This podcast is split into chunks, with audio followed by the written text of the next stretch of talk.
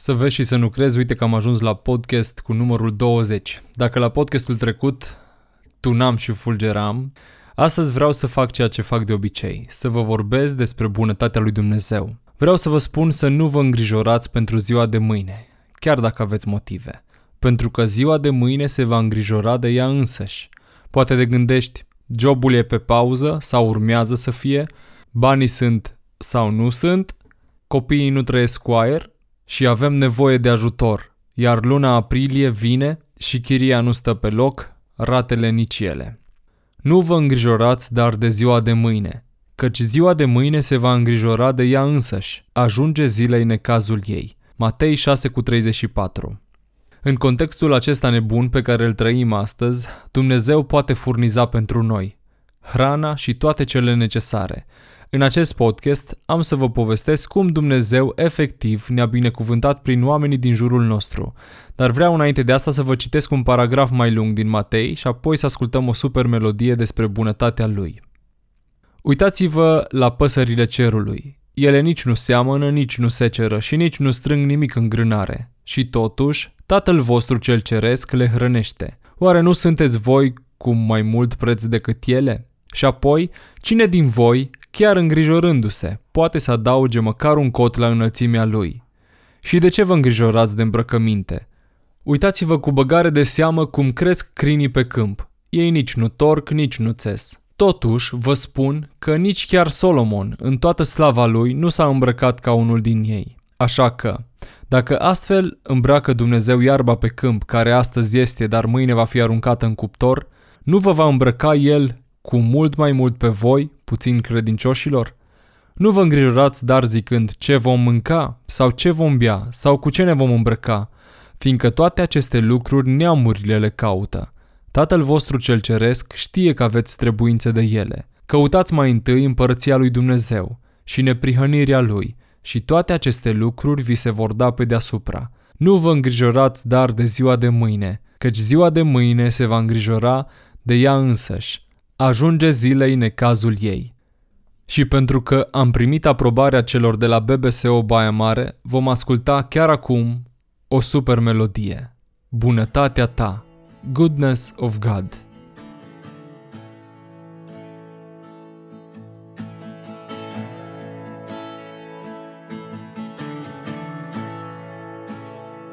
Eu te iubesc Mila ta e nesfârșită. Zi de zi Tu mă ții în mâna ta.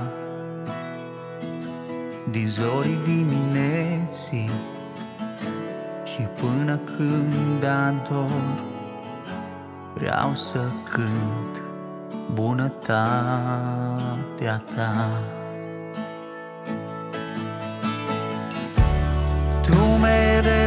ai fost cu mine.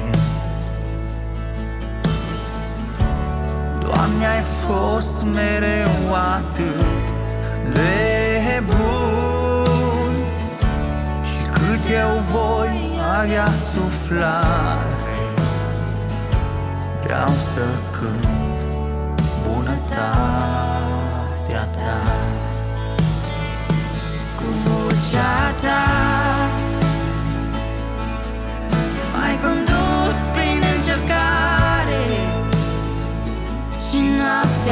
grea Lângă mine tu ai fost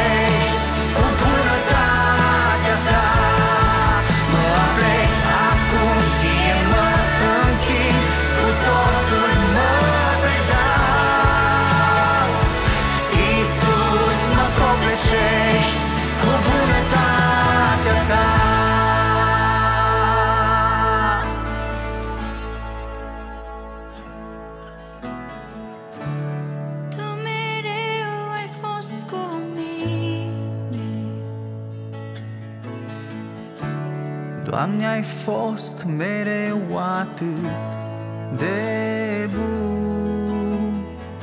Și cât eu voi avea suflare Vreau să cânt bunătatea ta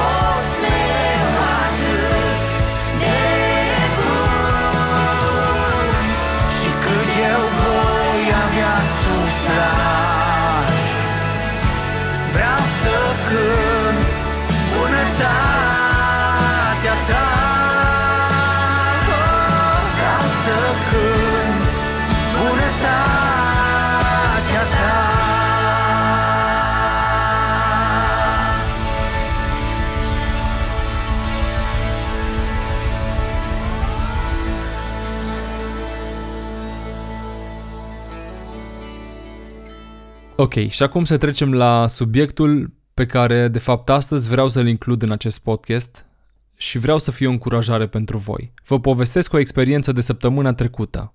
Vineri a fost o zi super caldă în Timișoara și în Arad. Și noi aveam deja câteva zile de stat în casă și săptămâni întregi de când nu ne-am văzut familia din Arad. Bunicii nu l-au mai văzut pe Eliam de o lună, decât prin FaceTime, WhatsApp și am zis pe la ora 14 către Rebecca, hai să plecăm așa spontan, să le facem o surpriză părinților mei și surorii mele cu familia ei, în special nepoților, care și ei nu mai puteau de dor după micuțul lor verișor. Și bineînțeles și noi la rândul nostru, vroiam să avem un timp fain cu ei. Așa că zis și făcut. Pe la ora 15 am ajuns în fața casei părinților. Surpriza a fost că ei ne-au făcut o surpriză, nu erau acasă. Și a trebuit să mergem să-i culegem de pe unde erau. Și acum începe partea interesantă. Pe drum discutam cu Rebecca dacă vrea să ne facem ceva cumpărături mai diferite decât de obicei sau mergem așa. Și chiar dacă e o perioadă de criză, Domnul ne va trimite corbi și mană din cer, spuneam eu. Am decis împreună să rămânem, să rămânem cu cumpărăturile pe care noi le avem și le facem de obicei. Mama mea era la sora ei mijlocie, care în momentul în care m-a văzut a zis O, oh, am ceva pentru tine și mi-a dat un ulei de măsline și o ciocolată Ferrero Rocher. Super. Așa am zis și eu și am mulțumit și le-am pus în mașină. Sincer, nu mă așteptam, dar recunosc că nici nu am dat așa o mare importanță momentului. Nu mi-am dat seama că de fapt domnul deja furniza pentru noi cele necesare. Am plecat mai departe la nepoți și am avut un timp superb cu ei, bicicletă, fotbal, tot ce am putut face noi în curte câteva ore. Când a venit cumnatul meu acasă, îmi spune, auzi, ai reușit să-ți cumperi făină. Am zis, nu, dar mai avem noi un kilogram două și oricum noi nu facem pâine, deci e suficient. Păi zice, eu am primit azi 7 kg de făină și vreau să ți le dau ție. Și uite așa, m-am trezit cu ele în portbagaj. Mi-a spus, dăm cheia de la mașină, vreau să ți le pun direct în mașină. Pe moment, din nou am mulțumit, dar nu am considerat o chestie nemai întâlnită.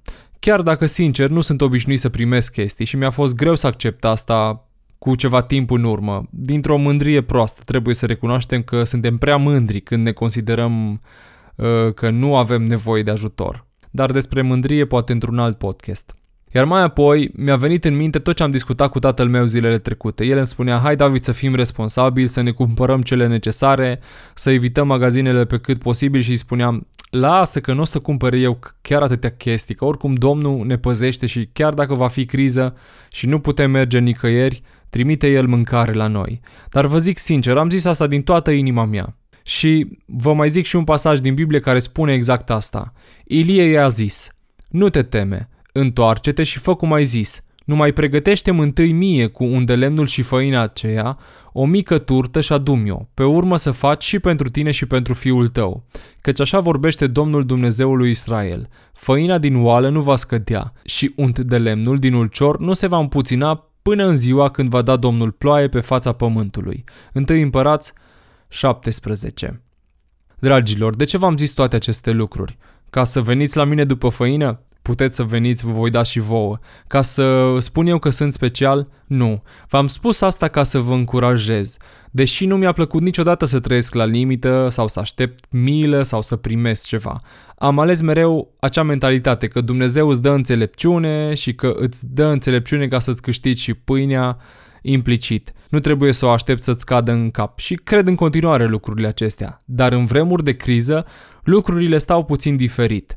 Deși autoritățile liniștesc populația și depozitele momentan sunt pline, pot interveni anumite sincope, la capitolul mâncare și nu numai, din cauza celor care sunt așa de disperați și vor să moară sătui, sau din cauza salariului care nu mai vine și nu vei mai avea posibilitatea să mergi cum o făceai înainte.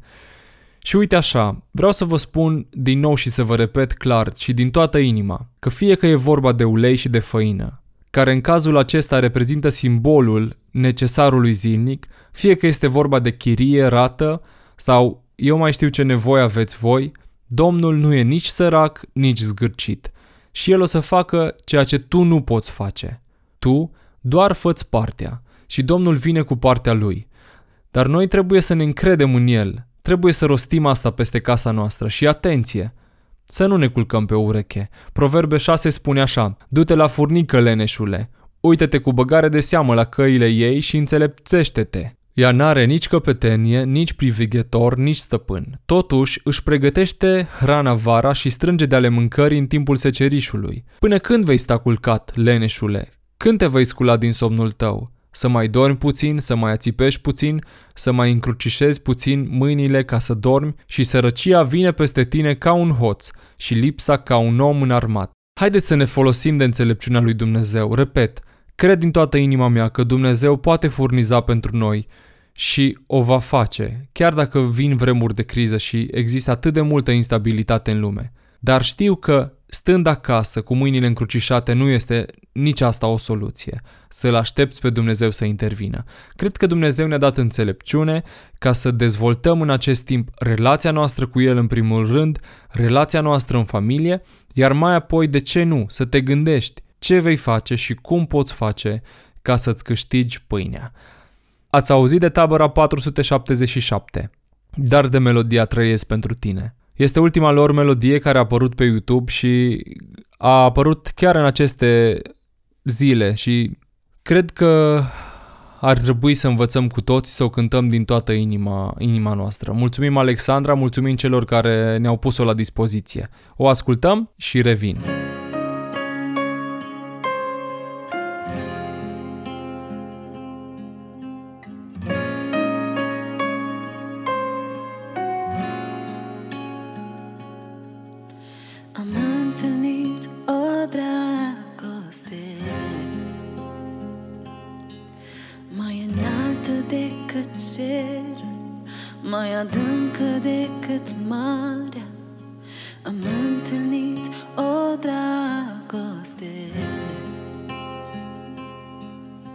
Mai bună decât viața Mai tare decât moartea. Cu tot ce am mă dăruiesc Cu tot ce sunt eu te iubesc Iisus Iisus. Ești viața mea, mă dăruiesc Cu tot ce sunt